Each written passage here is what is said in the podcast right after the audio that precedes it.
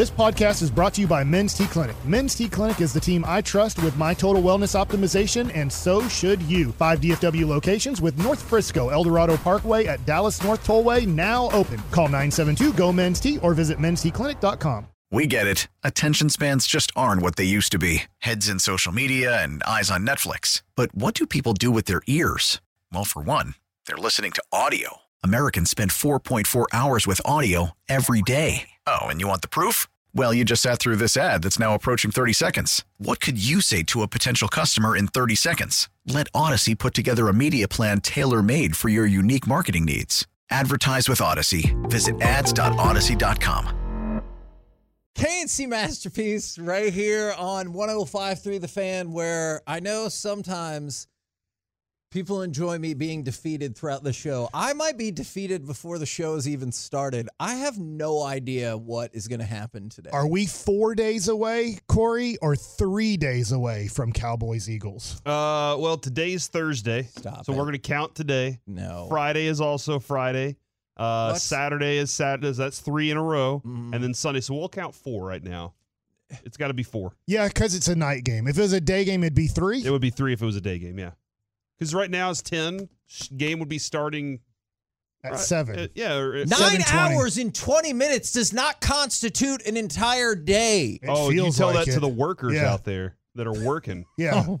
You do Nine a piece hours of a thought day. th- show and tell me that's not a whole day. yeah, that's a whole day right there, bro. I almost pulled a Luka right there. You almost apologize Yeah. for your cuss word with a Yeah, cuss word. which I do get. I've thought about that many times. If I said a bad word, I think I would say another bad Yes. word in my apology unintentionally. yes. All right. Do you get most tired of the work week on Wednesday or Thursday?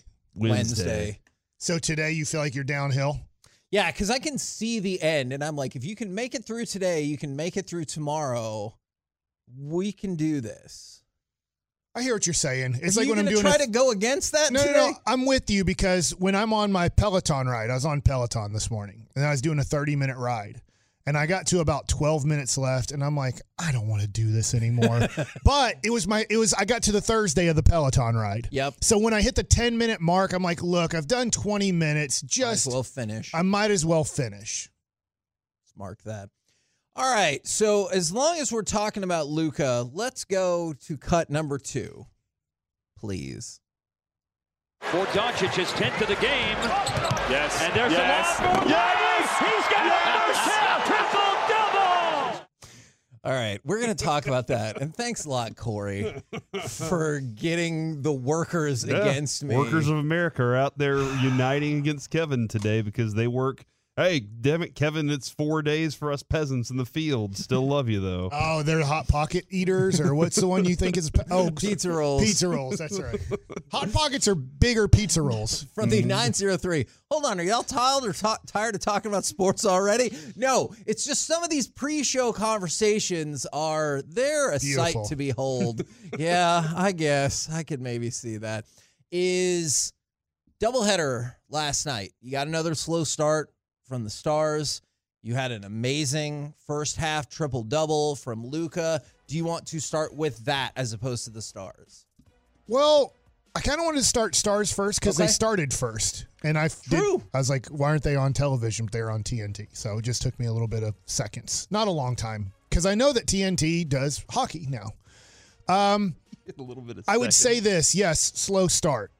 Not happy. I'm going to be honest. I didn't know the Florida Panthers were good at hockey until I was like, they seem good. Let me go check the standings. and I was like, all oh, they're They are ab- good. about the same record as the Stars now. They are obviously a little bit better. I think they have 34 points to 31 points, if I remember the the standings correctly from last night when I was looking.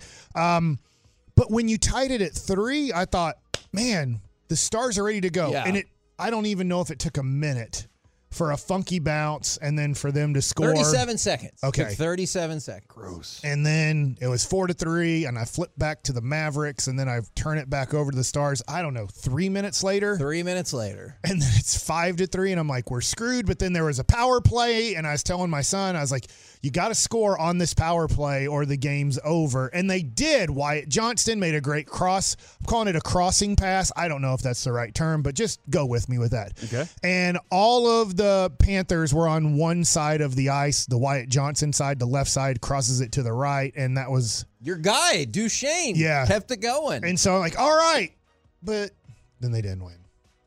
What what is the reason Was Otter bad or for was the their defense bad? early start their slow starts early? Uh, do we have an do we have an excuse yet?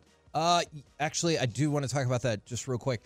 Uh, I do think it can be a combination of both, but I did not think this was one of Otter's finer efforts. Okay. Like some of that can fall on the defense because you can have a night where you only give up 10 shots, but five of them are 1v1, and you're like, well, what the hell am I supposed to do? But I, I did not think this was his finest effort. One of the issues that you ran into with this slow start in particular is I thought the first shift or two looked like it was going to be particularly promising for the top line, and then they had a bad changeover, and you're like, uh oh. And I, Okay. I thought that kind of set the tone for them falling behind. But I have not always found a consistent rhyme or reason for the Stars' slow starts because I don't think that's the case every time. I don't usually think, like, oh my God, well, that was a terrible transition right there, and that's why you're losing. I don't think that at all. It was just in this particular game, what led to the Rodrigues goal was bad transition. Okay. The other thing that I think about the Stars is this. Help me out here, hardcore Stars fans. Obviously, I'm getting into the Stars. I'm enjoying watching them. They seem to be doing what the Mavericks are doing this year, but maybe at a higher level is beat on, beat up all the average to bad teams Yeah. and really look like, hey, come playoff time. And there's a lot of time for things to change, but right now the Stars wouldn't get out of the second round, right? Like, I mean, I get that they would beat, like, if they were, and I know it's weird, I can't understand hockey playoffs, but they're like a three seed versus a six seed. They would win that one because they're better. They had a better record. I But won't once, tell you the way actual the actual seating goes. But once you get to, if you're playing Colorado or so, like, they just don't look like they would win that series or Vegas, Colorado, Vegas. There might be an, another team or two that you just like, like they, they don't look like they could win that series right And now. To your point, probably their marquee victory of the season has got to be that New York Rangers game because the New York Rangers are a really, really good team. And you put it on them late in the game, but obviously they are not in your conference. And so that would not be a potential playoff matchup until the Stanley Cup final. And what did you follow it up with? What felt like a winnable Vegas game that you ended up not being able to take home. It, it that kind of stinks too because most of this team is the same team. Like you would anticipate that they would have this kind of fuel Sure. to be to to excel, or maybe they are in this cruise control mentality of we'll just wait till we get there, uh, and then we'll we'll turn things on. I don't know if that's the, if that's the case. They still have room for growth, and that's the thing that they need to be working on the most throughout this season is the growth to get to the playoffs. Defensively, specifically, I would still that that You to get rid of Suter still? No, uh, no, probably, probably not going to go in that direction Yet. right now. Right. But yeah, I think defensively is where you still look like there's the biggest room for growth. But they still have a quality record. They're still in the mix in their division. I know they fell back behind Colorado a couple of games back, but still having a good season thus far for the Mavericks. Yeah, I'm not complaining about it. Sure, Just sure, be sure. better. Okay. I mean, that's fair. I doubt- I think there's a lot of Stars fans out there that would be like, "Yes, this is a good start to the season." I think Yeah, it could it be. is I think it could be better start. though. I, I would For like sure. to know this, Kevin, before we transition to uh, Mavericks from the the Twitch and the Tolos out there, the Twolos and everything.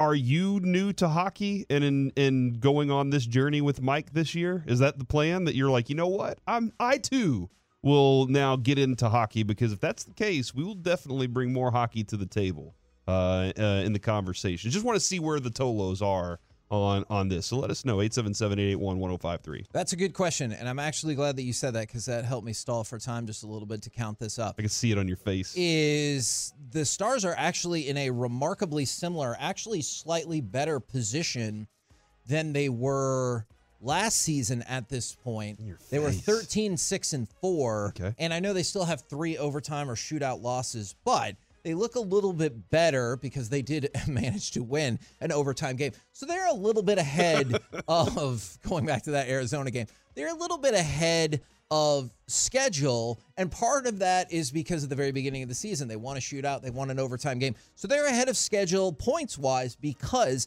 they have done better in the shootout and overtime, even though you'd still think, again, room for improvement. They went on a huge stretch in April, right? Where they won last year. They won like seven, eight in a row, something crazy. I would uh, in be inclined, April. It was a or, lot of or like seven of eight or Yeah. something. like- Yeah, absolutely. Now for the Mavericks, it is. I know we were joking about the headband. It is hard to imagine a better first half than what Luka constructed last night. That was pretty amazing. Uh, obviously, we wanted 31, really 32, as he took the shot that hit backboard rim Right. and then missed. But yeah, that was a massacre. The Mavericks played as well as you could play. They they took on a team that's going to have a probably a top six or seven pick in Yeah. the NBA draft and totally dismantled and destroyed them. In fact, I'll be honest, I didn't watch the fourth quarter. I mean, So that's, I- that's fair. So uh, I It was a watched 35 point game at that I watched point. most of the first half. Obviously, I was flipping over to the Dallas Stars on TNT uh, and enjoying the Mavs and enjoying some of the Stars. Uh, and then watched a little bit of the third quarter and realized this is just a massacre. Great job by the Mavs, taking care of business. Uh, I think Luka played 31 plus minutes. Kyrie played 27 minutes. You have a day off today. Uh, we get into the stupid thing that's happening in the NBA at 10:22. Uh, so the Mavericks look healthy. Uh, they looked rested. They looked awesome.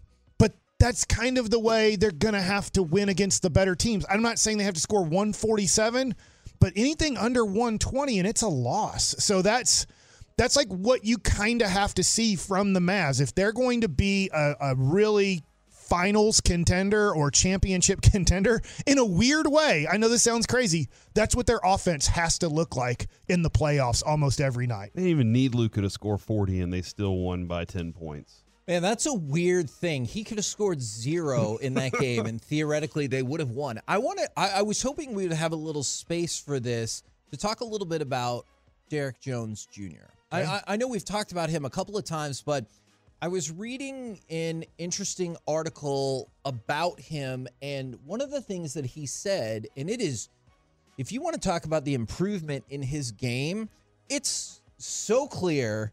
Not only does he shoot vastly more three pointers, he is more successful at them. And it's not just a product of playing more minutes, because you can go back to one of his seasons with Miami, and I think the year he played in Portland, and he was about like in this range minute wise and everything. But one of the things that Derrick Jones Jr. said is it's probably one of the first times in my career where I had the, and he stopped, not the green light, but I have a light to take the shot when you've got an open shot and play basketball. Freedom, yeah. Coach Kidd told me just play the game. It's a simple game. You really don't have to complicate it that much. You're open, take the shot. And just what's like the, what, what's the line that uh that that he to the Jason Kidd told uh Scalabrine when he when he muffed that pass? He was like, "I already made the decision for you to take the yes, shot, yes. so just do it." And and that's the same as like a lot of times it's Luka. I realize obviously Kyrie could set it up as well.